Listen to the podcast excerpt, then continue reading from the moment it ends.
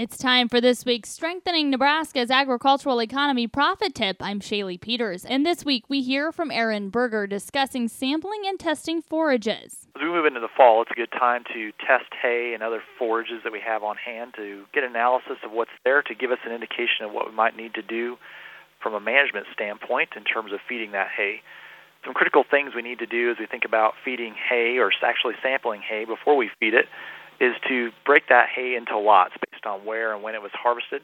And by breaking it into a lot, we can make sure we get an accurate analysis of that group of hay that we have.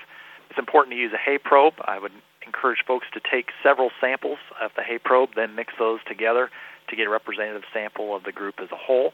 Uh, once those hay samples have been uh, selected, you can go ahead and send those in for analysis.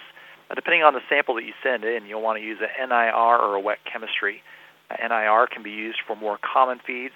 If you have something that's a little less common, you would want to use a wet chemistry method. With that, we're looking at the results that come back. We want to evaluate those on a dry matter basis, looking at both protein and energy. Energy were reported on a total digestible nutrients, or T D N, value.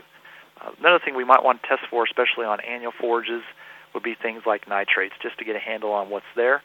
Uh, that's a test that we should run in addition to the quality test that we talked about earlier to let us know what we might do from a management standpoint if we do have high nitrates, how we can manage through that. That's been this week's Profit Tip. I'm Shaylee Peters.